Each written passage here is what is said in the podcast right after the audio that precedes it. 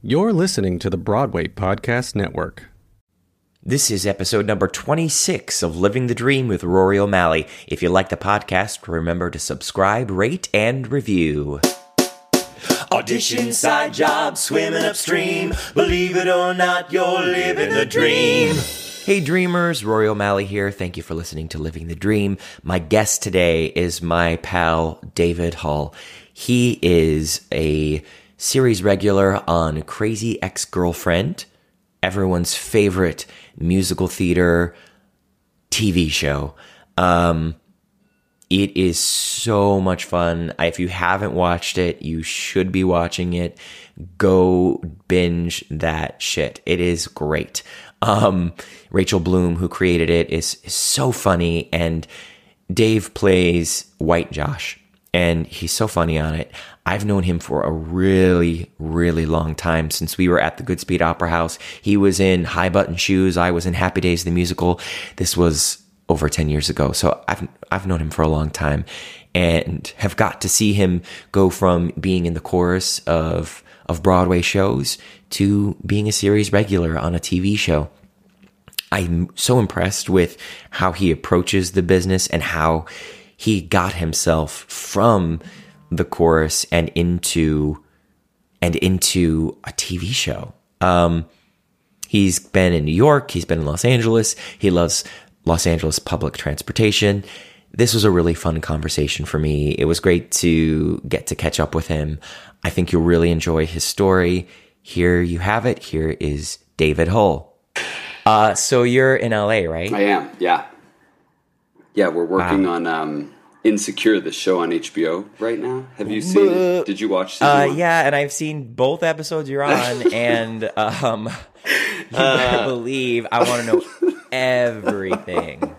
I hope Ray. you were like, I, holding onto your hat for my groundbreaking performance. It was phenomenal, and just the fact that you're like in her presence. I know because she is everything. She she really is, and she she really carries herself like you feel like you're in the presence of greatness when you're around right. her, for sure. And she runs a, a really fucking cool ship too, because everyone's like really hungry for um, civil conversations and right. discussing the political um, landscape. And the show obviously tackles a lot of that, so it's yeah. cool to be around uh, for sure. I, am sure that's and this is the second show that you are on that is led by an amazing woman, Strong first women. being Crazy yeah. Ex Girlfriend. Yeah, exactly. Rachel Bloom, who is a uh, force, man. genius. Yeah, she's a beast. She's uh, she's really just done her own thing with yeah. just disregarding any industry standard or or you are White Josh. I am White Josh. That is correct. which which is the greatest character name I agree ever. And I'm actually shocked that there is a character with the name White in it, and it's not played by me because I thought I had the white market actually, locked down. I'm the whitest person who ever walked the planet. That so. is true, and I'm sorry to have uh, snagged that role right from Thanks a lot. out from under you. I'm sorry. so how, okay, so I, I one of the reasons that I am so excited to talk with you is because your story over the last few years and how you got to where you are is so amazing and I feel uh is I've been really lucky to get to kind of peripherally watch you just make a decision. I really feel like you just decided to do this. That's I think you're maybe I, giving I, me more credit than I deserve. Well, I, I'm I'm I'm not. I'm not, I, and I, I'm giving you some credit here, is what, and I think it's the credit you deserve because I remember, you know, you were you were in the ensemble of Wicked, understudying uh. Yeah, you were in, in, Book of Mormon for a little bit. Yeah, yeah. like just crossed paths. I know, I missed you. Yes, and you were in How to Succeed.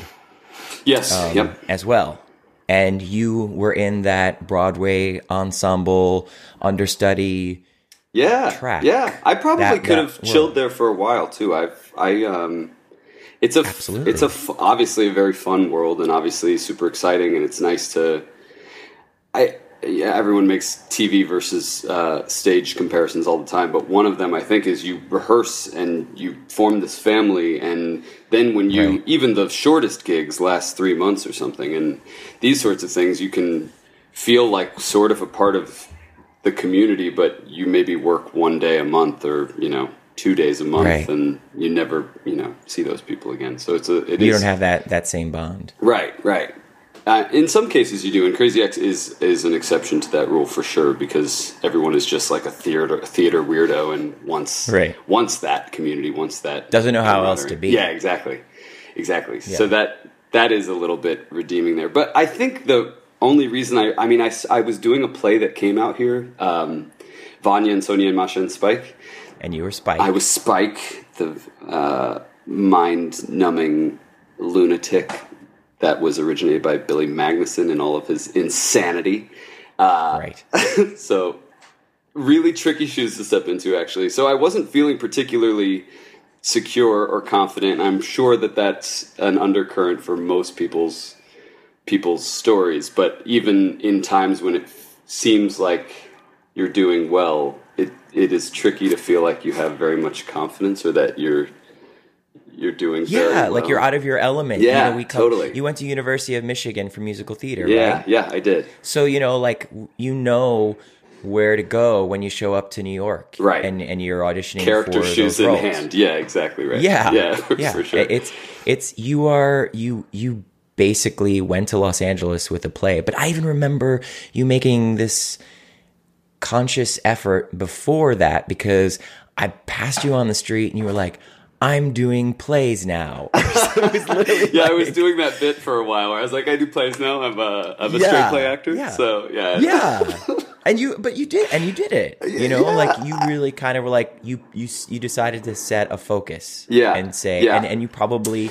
had to kind of walk away from some stuff too Yeah, I did. There was kind of a weird moment. I got um, actually this is a testament to my buddy Paul Kaleza, who uh, was the playwright for the first play that I did, and he just really, really wanted me for that play, and they were kind of trying to stunt cast it a little bit, and uh, obviously you don't just want some chorus boy. I, I, I get that, and uh, and it was it was tricky, and I had to audition probably six or seven times, and go through the ringer, and have these work sessions with the director, and get told no, and then they'd have another round, and then they'd have me back. And Paul just really, really believed in me, so he met with me, and he worked with me, and he and he gave me that burst of confidence that eventually did get me that show. And I had gotten something else uh, to swing something else at the same time. And so it was kind of it was one that I knew was going to run for a long time and it was going to be a lot of money or I could do this weird off Broadway play that's going to make me no money less than unemployment but is a really fun uh, weird uh, terrifying uh, enterprise. So I ended up doing that as a pretty significant risk and it turned me on so much. I loved it so much and I always like going to work. I've always sort of been that kind of like dum dum who just hop around and do whatever comes comes up, and I'm fine. I'll be fine. I'm not uh Yeah. I was never dissatisfied, but that was one of the first times that I was like, oh, this is what it feels like to love clocking in every night, to really, really get turned on by the idea of going to work. And I think that was kind of when I when I decided that a shift might be in order. right you exercised a different muscle and all of a sudden you were Totally. like oh that's a whole new world Yeah, and it's terrifying. It really is, and there's you know yeah there's nothing nothing quite so scary as feeling that uh, exposed and and all of your faults are on display. And it's just you. There's something really lovely about being in the chorus because you can just you can you can have your strong nights you can have your off nights and the thing still works because it's not really on on your shoulders but right. I mean you're carrying the show as a team right. exactly just- yeah that's right. Yeah. No it's it's and it's a lot more fun and in a lot of ways but Oh, it's um, so fun! I do miss that. of- I do miss that bad. I mean, you were in Mormon, Yeah. you know what it what that's yeah like. It's yeah so fun. yeah and now i'm in hamilton and i'm by myself all Oh the yeah, time yeah. I didn't really think about that. Yeah, you don't really get to interact with almost anybody. No, no. On stage when especially. I'm on stage, I'm by myself, and Yeah. you know, then I come off stage and they all run back on. Right, Right. I'm, I'm, I'm, I'm in solitary confinement. It's all right. um, uh, back to you. Yeah. But um, Yeah, so yeah. you you you make this uh, you, you go out and you do this this play and it, it really excites you. You pretty quickly it was it was it that you got sonia masha vanya sonia masha and spike and that took you to los angeles? How did you get to Uh, la because i think that's one of the biggest um difficult decisions for new york actors especially when you do have something that's really good and Yeah.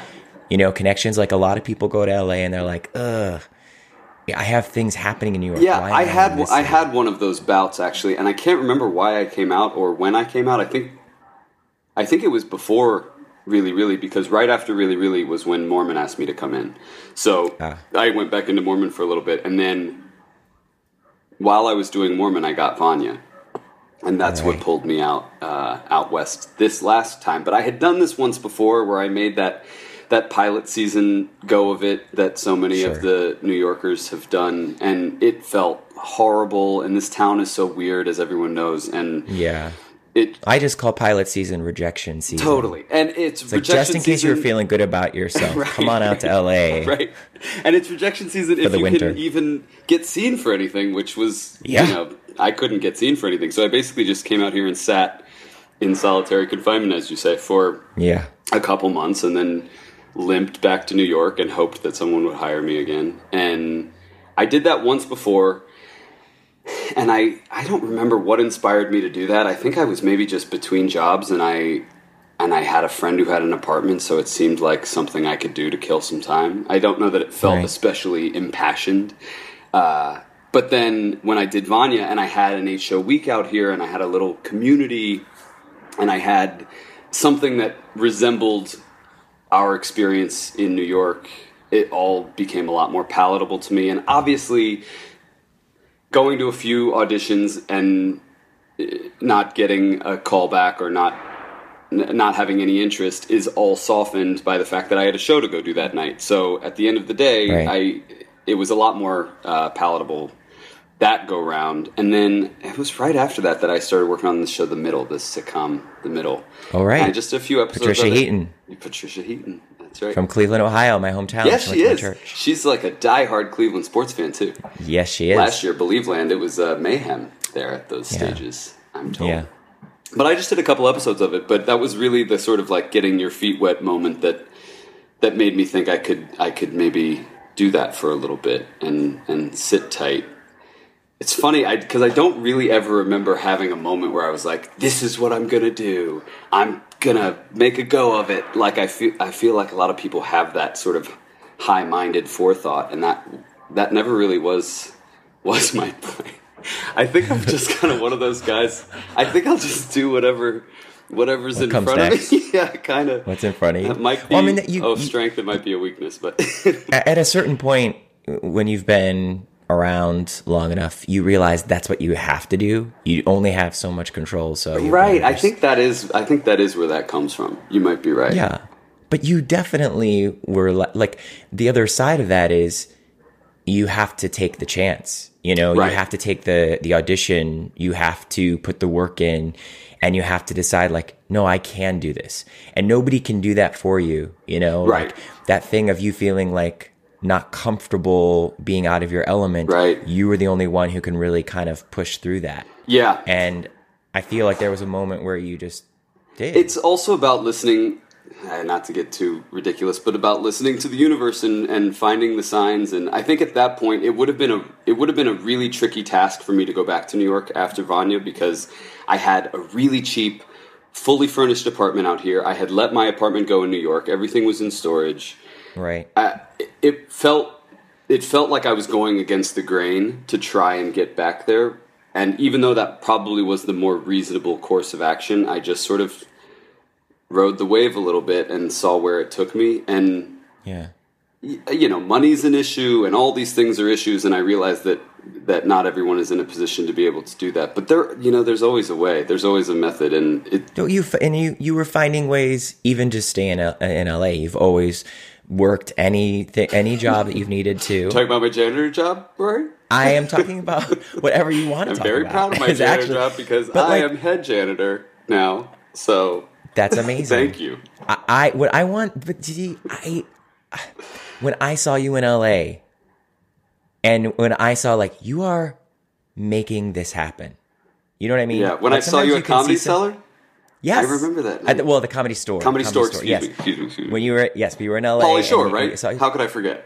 yes, Yeah, Pauly Shore. the legendary yeah. Pauly Shore, my my number legendary. one icon, idol. There you go. Yeah, Um, very familiar with the Pauly Shore canon. Yes, of course. Mm-hmm. Um, uh, when I saw you there, uh, because you were supporting me in my stand-up comedy in Los Angeles, which was very generous of you. That was not Um, generous. that was generous of you to share those stories with me. That was fucking hilarious.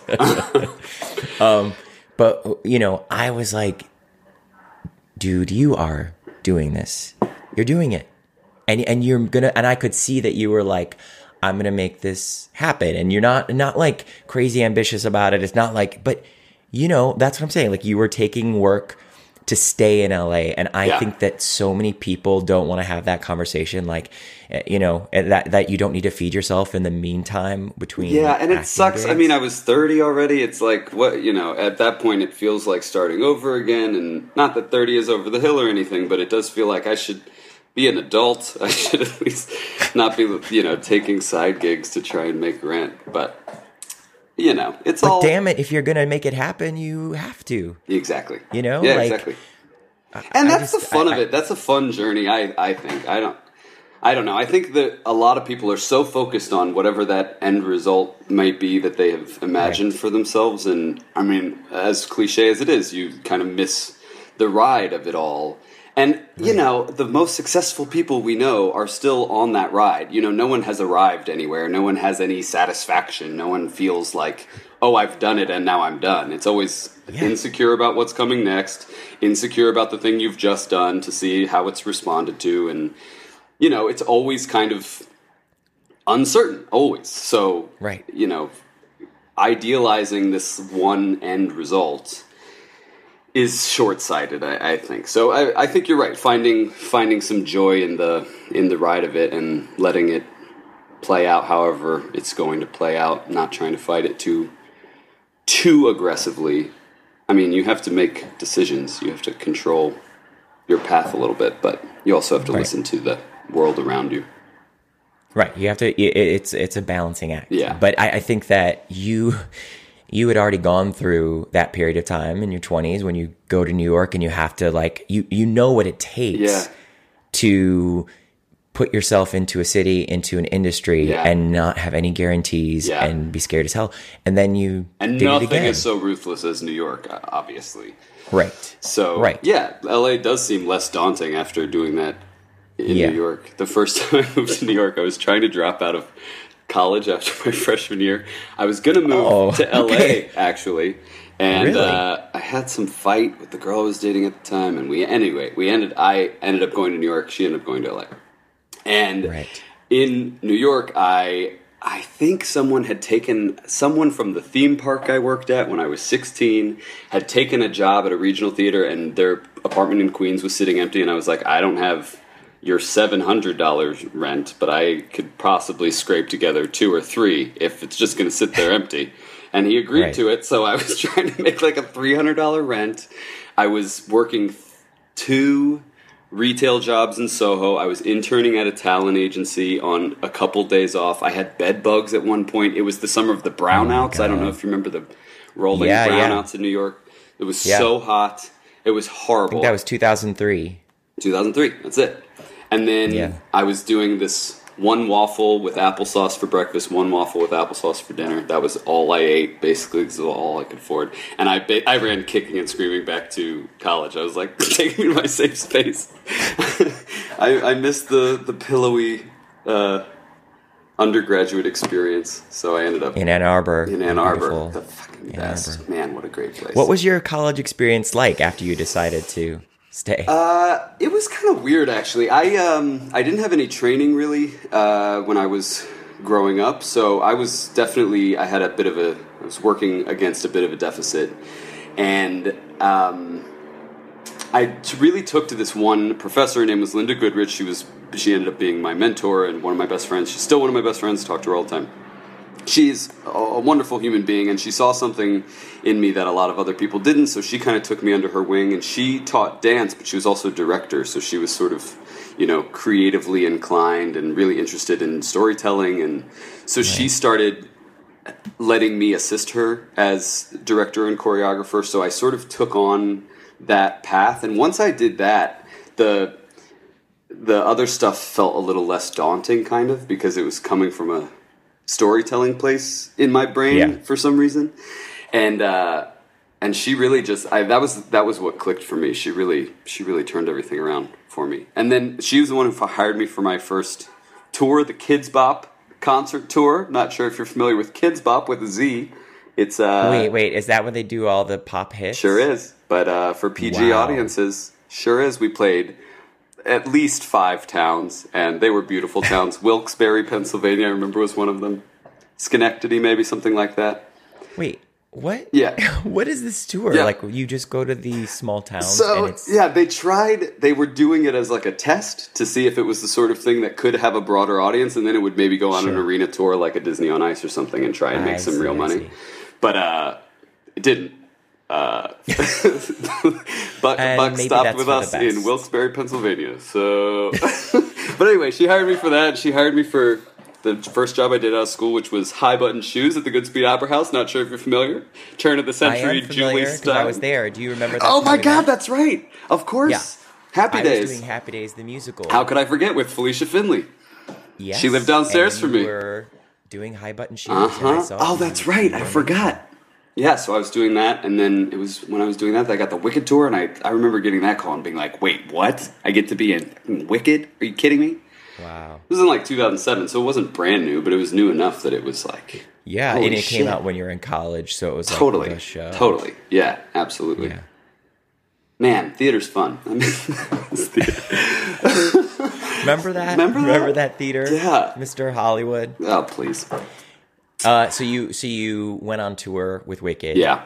You had a good experience. Yeah, and I jumped right from that tour. tour. I was out there for a year and a half and I then I got the chorus line tour when I was doing that, so I went back out on tour immediately. And as Wicked was going west to play all the western seaboard, the chorus line tour was coming east, so I then for another year and a half played the exact same towns I had just played. I had the same dressers in every city. It was so weird. It was like Groundhog Day. Wow. It was very strange, um, but really, really cool. And I felt like I got to know those cities pretty well. We ended up going to Japan on that tour. That was that was awesome. Wait, so so you are you're a great dancer. You said that going to where did you get your dance training? Like you went into University of Michigan with no dance training or Yeah, yeah. Well, wow. I say that I when I was in high school, I got a job at the local theme park, um, which is called Kings Island. Uh, uh yeah. Yeah, well you're Hello. you're a northerner, so the monster. You're more of a Cedar, Point. Point so yeah, guy. no, we have the better theme park. Okay, well, I, maybe, yeah, I get maybe it. some better roller okay. coasters. Uh, possibly worse for entertainment. Um, we had some stunning performances. I don't know if you know I anything about my theme park days, Rory, but I was very good in I, the I have no doubt pop and country revues five times a day in the sweltering Southern Ohio Valley heat. No doubt. There was one show. It was called Graveyard Shift and it was coming on the tail end of. Uh, do you remember Universal Studios used to have this Beetlejuice rock yeah, revue yeah, yeah. with like you know the Bride of Frankenstein and other classic Universal monsters? Uh-huh. Well, Kings Island, which was then affiliated with Paramount, wanted to capitalize on some of the success of that show, so they created their own version of that show, but with none of the licensed monsters. So, so it was just sort of a graveyard themed monster show, but in just May, June, July, just during the summer. And uh. we didn't have any real monsters, so it was who was Dr. Funkenstein, who's like the Frankenstein character, just fully ripping that off. Just knock off. Scare, Queen of the Fright, who was Cher, but also Whitney Houston, I guess, because of Queen of the Night. Wait, what? yes, Scare. Cher. Scare. Scare. Queen of the Fright. You see, you see how clever that is. My goodness. Yeah. And then I played Patch. I was pieced together with lots of the body parts of other dead creatures.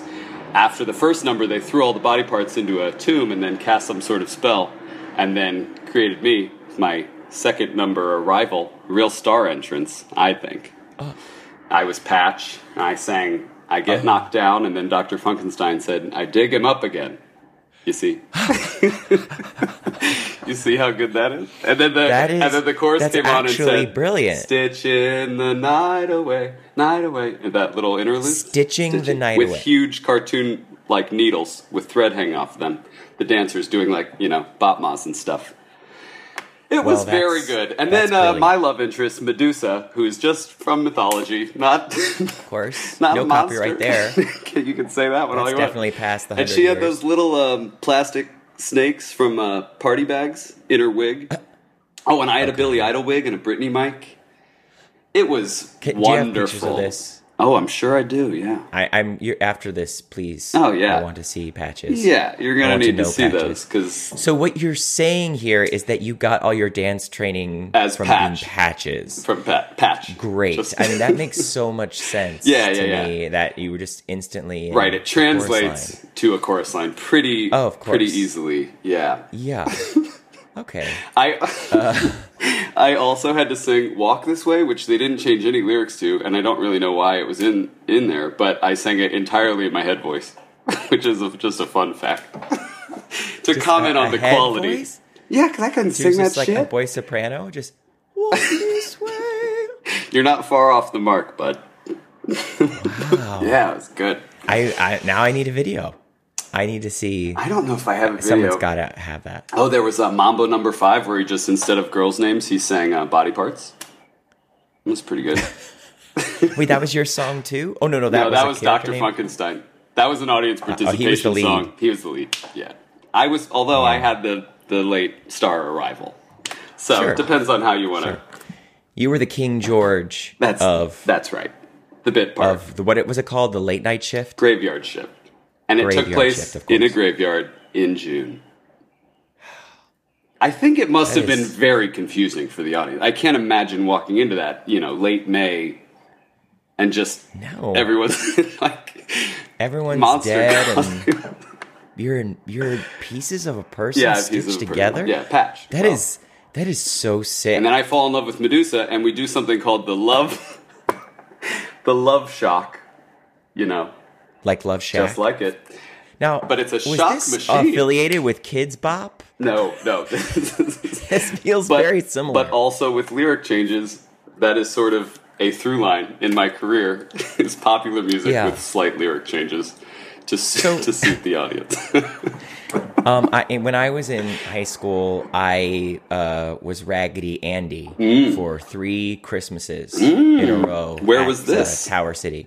It was Tower City, downtown Cleveland. Yeah. They still have Raggedy Ann and Andy every Christmas at Tower City. What would you I've- do? I've- people have taken pictures.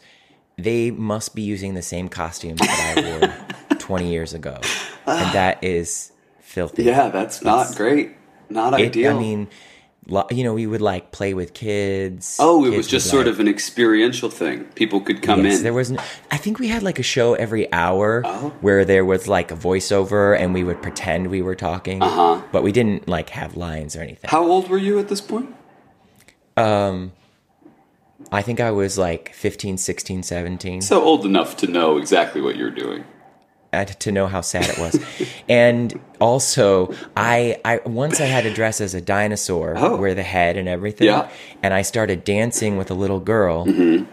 Who was probably like four or five, and I and she was like, "I love you, dinosaur," and I'm like, "Okay, she's really cute," and I'm dancing, and I can't see her. I'm just holding on to her hand, Uh-huh. and we're dancing, and we're dancing. Five minutes, ten minutes pass, and I'm like, I can't keep dancing with this little girl. I'm like getting sick, spinning in this circle.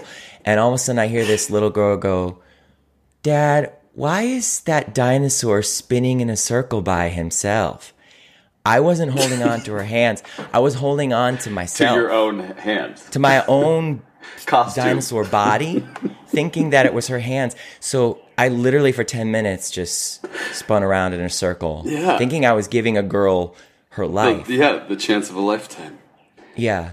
Um, I once I kicked off I kicked off my foot. I was doing a little dance and I kicked off my foot and there was like blood curdling screams from kids that the dinosaurs. Wait, I think I missed a step. Off. Is this at the same event where there was also a Raggedy Ann and Andy?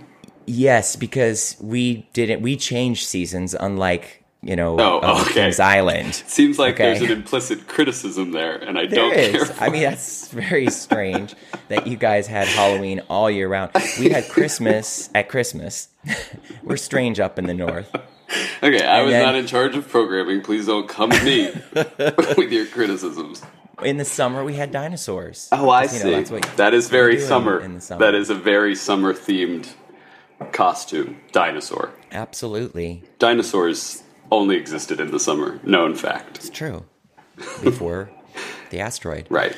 Um, so we, as actors, we do have to do a lot of crazy things mm-hmm. to mm-hmm. to experience our craft early on. Sure. Um, and clearly, we were both both uh, inspired by Patches by Raggedy Andy. It was just Patch, and you keep uh, you keep doing uh, that. It seems a little disrespectful. Good. Um, Raggedy Andy's, I guess. I mean, I guess in a way we were pretty much the same character. Yeah, we kind of were. That's interesting. Did you have a second number star entrance? I didn't have a first number. Ah, exactly. They didn't put you together during the first number, did they? That was the main plot point was putting Patch together. I mean, what else was there narratively? It doesn't seem like anything well, else was going on. Love Shock, as I mentioned. And then Love Shock kills us, and she has to bring us back to life with Cher's. Do You Believe in Love After Life? You see? No. Yep. No, no, no. see how they changed that around? And the finale this was is... Prince's Let's Get Crazy with no lyric changes. Just a nice celebratory Let's Get Crazy, Let's Get Well, good, because that would be sacrilegious. Exactly. This is this. They is did do Queen of the Night, but changed it to Queen of the Fright, even though Queen of the Night already suits the theme. I can't imagine that's for licensing because they're not getting any of that licensed. No, no. There's someone's going to have a lawsuit on Kings Island after this podcast. After this, after the world knows. wow. Okay, so I'm so glad that at least um, ten minutes of our discussion has been based on the Kings Island theme park. Yeah, uh, entertainment. Well, it had a. It was a rich uh, teenage couple of years there for me. And okay. uh, I mean, honestly, all jokes aside, that was kind of the only that was the only exposure I had to the performing arts, especially as a profession. I, we were just not a, an especially cultured family, and you know, Cincinnati's mm. not an especially cultured area, so there was no conversation of lessons or uh, right. you know regional theater or anything like that until I started doing that. And I you know I did the school plays and stuff, but that was about it. So this that was really right. the that was sort of a, a a transition point for me, I think. Right. Well, now you make me feel bad for making fun of yeah, it. That how it dare you your insult. lifeline. the only good thing that ever happened to me.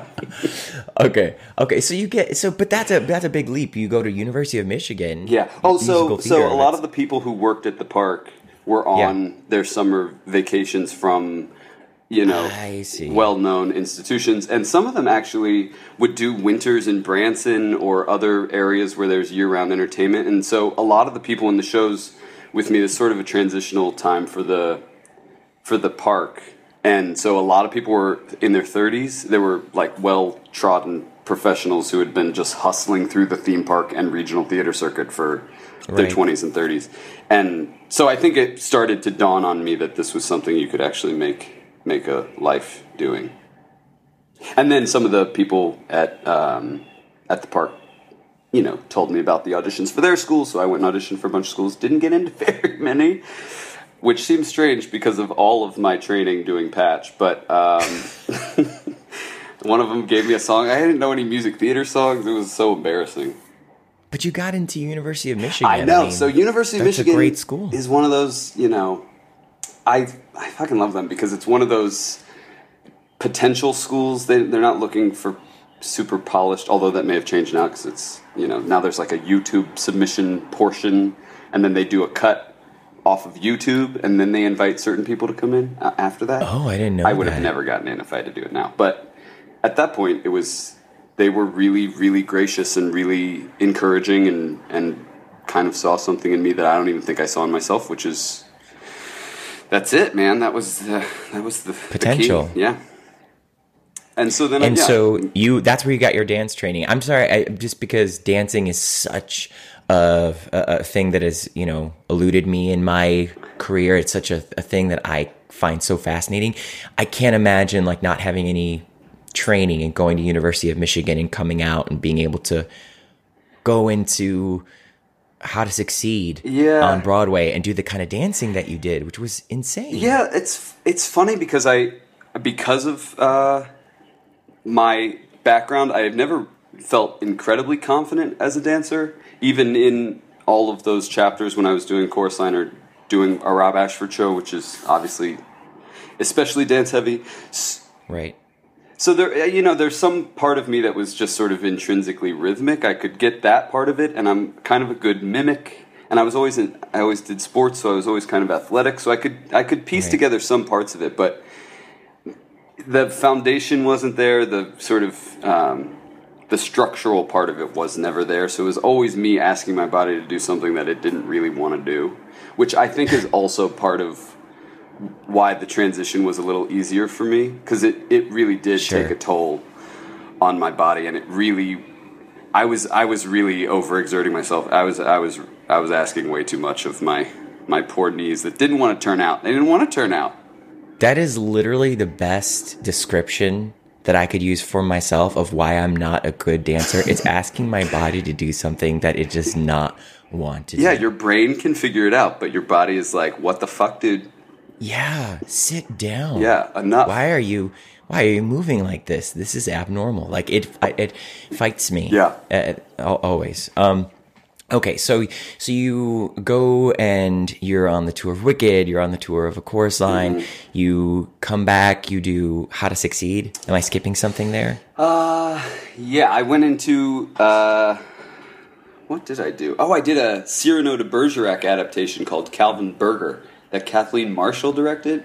Man, that seemed like a fancy freaking gig. Yeah. Time I don't know. Like a sure thing. yeah, yeah, for sure. That was a George Street, which is a cool little playhouse in New Jersey.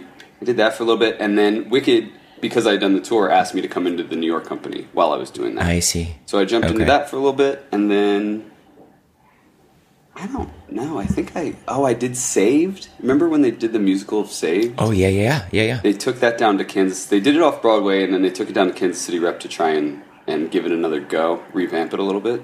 That was when I worked with Felicia Finley, and we found out that we're maybe distant cousins because we have the same like Appalachian hillbilly ancestors. I love that. Yeah, she's she's the best. When we were Oh, doing, yeah. um, where were we? Goodspeed. She lived downstairs from me, and she'd be like having a whiskey and Coke, but it was in the days of Coke Plus. Do you remember this? And they had like Yeah. Coke Plus vitamins. So her argument would yeah. always be like, you know, you can have the drink because it's plus vitamins. So it's basically It's healthy. It's a health drink. Yeah. It's basically a kale smoothie. Exactly. Yeah, right. no, that that, was, the- that that summer was so much fun So at the much good fun. speed. I would. I, was I loved it there. We were there for a long time, a lot longer than you guys were, I think. But it was fun. Well, yes and no because we you guys were there for seasons, so you were probably like there for four or five months. Yeah. But you had done were one of those before, hadn't you? At Goodspeed? No, I'd never I'd never been there until that summer. Oh. But then we did it that summer at their um you know, New Works stage. Right, right. While you guys were at the main stage. And then we came back. We did it at the paper mill and then we came back and did it in the season. So I was at the Goodspeed for six months. oh, you, that year. You came. You brought it back to the main stage. Yes. Whoa. Yeah. Then we came back and did it on the main stage. So I was at in East Haddam, Connecticut at the Goodspeed Opera House. Chilling by that swing bridge. that there's nothing to do, but it's beautiful. It is- and it is. it's like going on a retreat with just a bunch of of performers and Six months is a big ask, but yeah, it is. It's a lot. I didn't get sick of it. I- You what? I didn't get sick of it really over the. I mean, I was only there for four. Six is a lot. It was a lot, but um, I had a car that for So you go back to the city. Four months I was going back to the city, and that's actually, you know, to be honest, like just to tell the short story of like why I'm so glad I went back is that um, I had been doing Happy Days for like years for Garry Marshall, Yeah. and the last time I was like, Garry, I don't think I can do this for another four months. I've already done it. You know, I think I need to move on to do something else other than Richie Cunningham, which I'd been doing by for like four years at that right, point. right. And he was like, You'll come, you'll do it, it'll be great. We'll have one more shot at it, you know. And he's like, and I remember like really making this big decision like, okay, I'll go, I'll do it, I'll bring a car, it'll be fun. And I showed up that summer, and someone in the ensemble, Zach Frank, we were going back to New York every week. And I was t- giving him rides back into the city for the day off. And he said, You should meet my friend who I went to college with, Gerald Schroeder. I think you guys would really hit it off. My husband. and that's how I met him. And if I had not best. said yes to Oh, you- doing that show, That, I didn't know that. I never would have met my husband. Is he still out here? Um, Yes, I brought him to Los Angeles. Yep, and then you and abandoned then him abandoned immediately. him immediately, which is the best way to keep a marriage going. yeah, yeah. um, yeah, I, I, I moved him out to LA after we got married, and I did that series, 10 episodes with Kelsey Grammer and Martin Lawrence. Uh-huh. And I was like, you know, we're going to LA live in. You'll love it out here. and moved him out there. My show falls apart, Yep. and he gets a great job. And so I thought I was just going to, you know, get pregnant, and we were going to be doing the California thing. Yeah. But then Hamilton called, and I. And then you got a I just job. left him. Yeah. Yeah. Yeah. No, and we've been making it work all year. So he's still there. I'm in San Francisco, and by August, I'll be back. Hey, Hey. are you staying here after it moves on, or are you staying on the road? This is the edited portion of the Oh yeah, uh, Oh, yeah, podcast. sorry, sorry, I forgot. no, it's I fine. forgot what we were No, doing. I, you know, the, the, the truth is, no, I don't even know. I'll decide if I'll take this out or not. I, I, we don't know. You know, we don't know. It's, it's like a year ago, I was in a musical called Nerds, Right. in New York, Right. You know, Ah, and a so. We can't. Well, it, it is. It's a, it's a bummer, but it's also like why I'm in Hamilton. Yeah. So I don't think that I can figure out exactly what I'll be doing a month from now, let alone at the end of the year. Because Right. the show Hamilton will be there until January 1st, Yeah. 2018. So I can guarantee that I'll be enjoying It's in LA until Role of the January King. first. Yeah. Whoa! Yeah. Oh, that's awesome. Yeah. No, no, we're going to be there for five months. Oh, that's that's awesome. Are you in San Fran Yeah. for that long? Yeah, we've been here three months, and we'll be going to. Uh, well, f- we'll be here till August fifth. Ah. So yeah, I mean, it's been great to like really get to enjoy San Francisco Yeah. and go to Los Angeles, and I think everyone in the cast is really excited to get to LA too, Yeah. and kind of. You know, see that side of the business. It's nice, just like you went with Vanya, Sonia, Masha, and Spike Yeah. to go with the show, to go with the thing that you know you can do well and be Yeah. seen in that city. And it's fun to go with a show that is hyped and well received, and that a lot of Right. people are going to come see. And Right. That they maybe didn't get a chance to check out in New York. right, and you can, you know, if you meet people out when that's a that's a great name to drop. What, Hamilton? Yeah, Oh yeah. That's like- No, it'll that's- get you it'll get you fast food. yeah, It'll that's, Yeah. so that's so far I, I've utilized it at fast food restaurants Sure. to get um an extra side of fries. they gave you free fries. Yeah. What? Yeah. I know. I, I mean I didn't realize it was that honestly, it doesn't get better than it's very powerful. um, no, we're we're really excited to be there, and um, you know, I, I I love Los Angeles. What are your thoughts about the city itself? It's very different from New York. Yeah. a lot of New Yorkers come there and they have a love hate relationship with it. Yep. What are the pros and the cons of it for you? I don't think I'm going to bring anything mind blowing to this conversation, but yeah, it's just Sure. uh, it's a terribly inefficient town with a lot of pockets of uh, secrecy. So you you know you just do a lot of isolation and a lot of uh, wondering what else is going on outside of whatever pod you're confined to, Right. and there's not a lot of Pockets of of secrecy. That sounds like you were running with the CIA out there. yeah, What's yeah, going on? pretty high stakes You're... life I lead out here. Wow. No, you know what I mean. It's just like there's yeah, always something going on behind closed doors. I feel like New York has this really cool environment where everyone from every walk of life, from every economic profile, still shuffles into the subway and somehow occupies the same space. And because right. of that, there's such a community, and you run into people you know all the time, and there's you know that city has boundless surprises in store, and and this one this one is not like that. You won't see anybody unless you've made a plan two weeks in advance and canceled twice and rescheduled, and then you finally right, run into right. each other. But you have been a very big advocate, or at least putting on social media sure. of the public transportation in Los Angeles. oh, I'm watching you. Yeah, I, I know what's going on. I think I'm, it must be exhausting. My friends uh, have had about enough of it, but uh, but yeah, I love. I take the train. I only bike and train. I got rid of my car. I have a 1971 pickup truck, but it's you know gas. Gas is. I'm worried about the environment, so I'm trying not to drive that very frequently. And also, it's 50 years old, so it doesn't really want to right. drive. I can't valet it. It's hard to park. So anyway, I basically just bike and take the train pretty much everywhere, or Uber if it's a particularly tricky journey. Sure. Um, Which is it, that that has really changed Los Angeles because I lived in LA in 2003 to 2006, and you know you couldn't take cabs anywhere. Yeah, but yeah, like yeah. when you're in a situation in LA now, you just get a lift or Uber and it's and cheap. It's cheaper than cabs. way cheaper than New York. Sometimes. I'll look, and the train's a dollar and a quarter, which is insane. First of all, and it's pretty comprehensive. And I don't want to get on the pedestal for too long, but it is. It is comprehensive and getting more comprehensive, and they're spending money on that yeah. infrastructure, and they're petitioning for the Olympics in, in another decade, so they're building even more as an effort to say, look how easy it is to get around everywhere.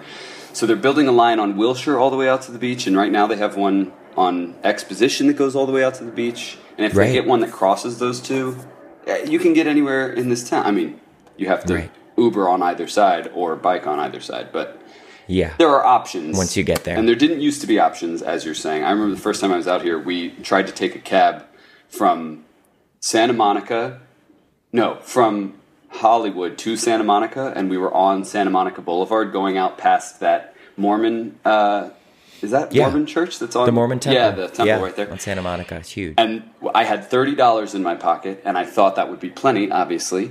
And thirty dollars hit at that Mormon church. It was pouring down rain for you know that never happens in LA. so we just had, in this situation. Yeah. So we had to get out at the thirty dollar mark and run for a payphone because they still had those, and call a friend had to come pick us up because we couldn't even make it wow. from Hollywood to San Monica.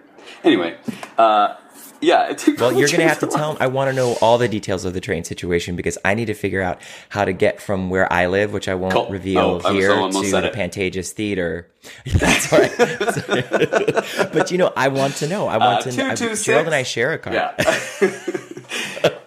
yeah. Uh, yeah, just tweet out my phone number and address. It's all good. okay, no, you're not no. gonna like it. There is a way from where you live to the Pantages, but it's not. It's not especially uh, okay. efficient.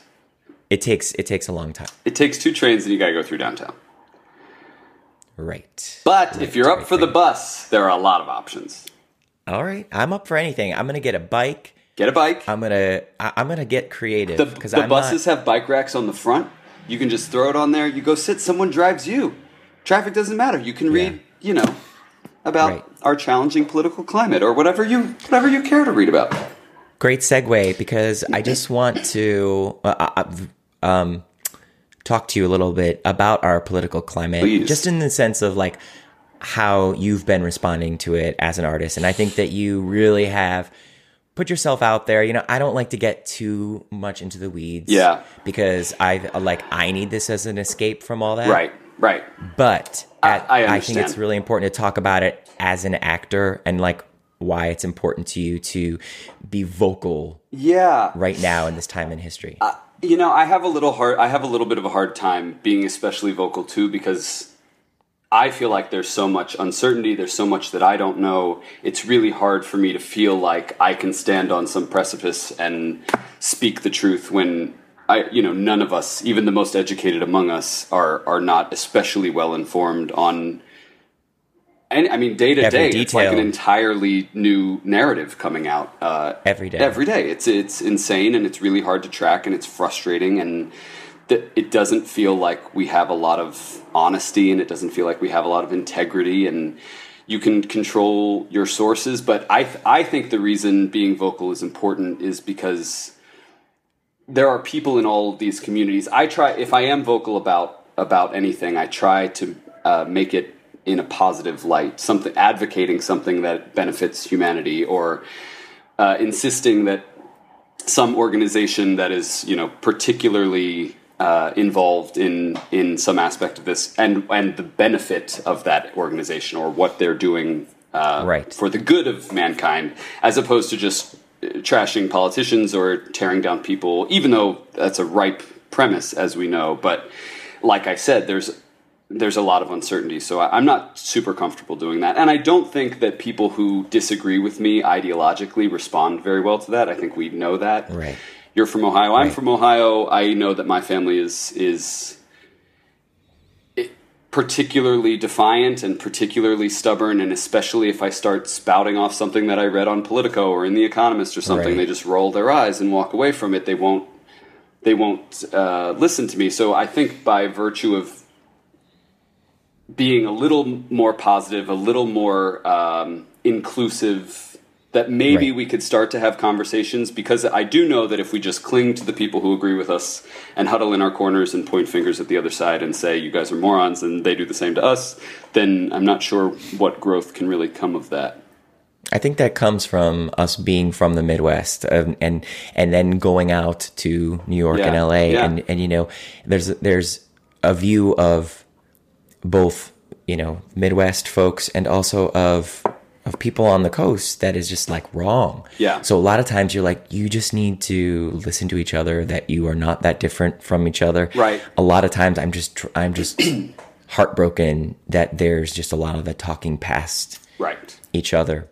I mean, um, it, it, but, it is a kind of curious instance where it'd be one thing if we were having arguments about policy or about, I mean, this isn't anything re- revelatory, but if we were having arguments about policy, it'd be one thing. But we're having arguments about the the struck about the what is true and what is untrue on completely di- parallel universes. So we're not arguing right. a specific issue. We're arguing the foundational information that supports that issue and whether or not that's even true, which is an insane time to try and have a conversation with someone whose ideas are different from your own. But like you say, I think if we can appeal to the goodness in humans and the fact that we all want what's best, I think we know that deep down. We all want from any side of the aisle, we want the best thing, and everyone wants that. So right, we may it's have different ideas about how to get there, but I think if we can agree on that at least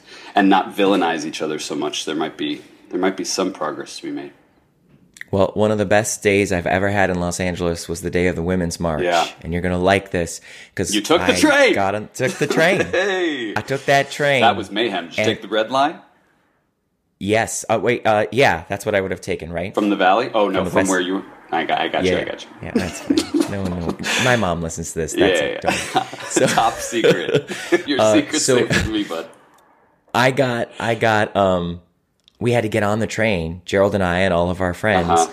who were going down there. We were going to go downtown. Well, we had to get on the train and go all the way to Santa Monica and then come back because the there were so many people on on those trains.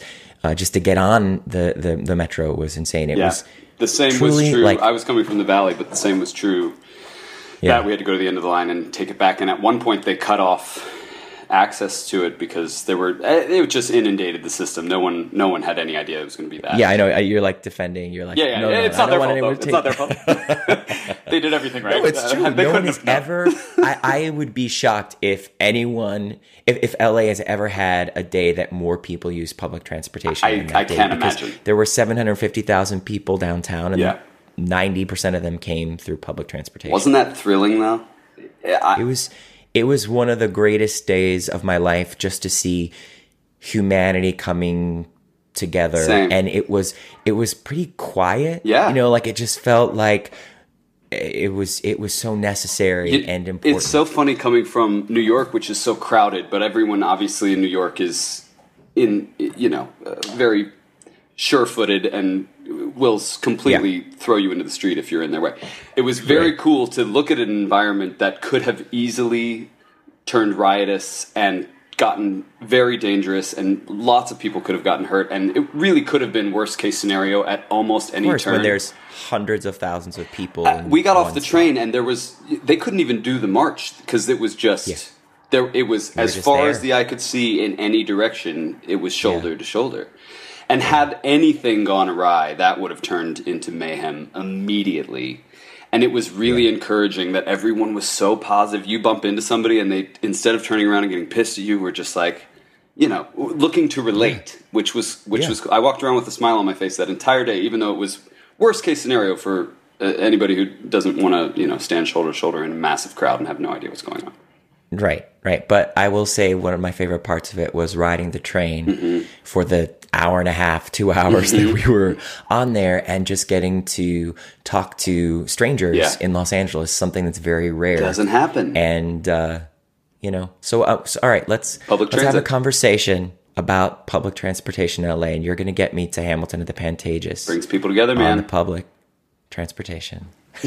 all right. Thank you so much for talking with Thanks me. For I, having I'm, me the, the, you know, I think it's pretty clear now that we've had this conversation to everyone listening, like why I wanted to have uh, you on, and I think that Patch. your your your story it's it's all about Patch. Yeah, that's what I wanted to know about. I'm glad. Uh, um, I'm glad we aired that because uh, it needed to be told. all right, so um, I'm going to now go and look on YouTube for any kind of footage I can no find. No such thing because this was early, bud. This was '99. 2000 hey, baby. You never know. You never know. People are uploading stuff from the past. That's true. There could be a VHS come to haunt me. That's right. That's right. We'll find it. Um, thank you so much for doing this. Thanks. I hope to see you soon when I get to LA. Yeah, see you in a couple months. All right. Bye, Roars. Audition, side job, swimming upstream. Believe it or not, you're living the dream.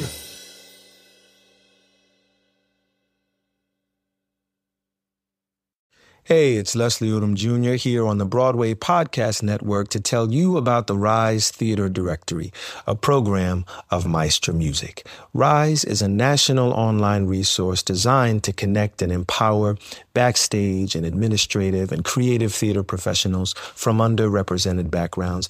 If you work or aspire to work in the theater community, this can help you find your next project. And if you hire theater professionals, search the Rise Theater Directory to find your next team. Create your profile now and get more information by visiting risetheatre.org. That's theater with an R E R I S E T H E A T R E dot org because only together we rise.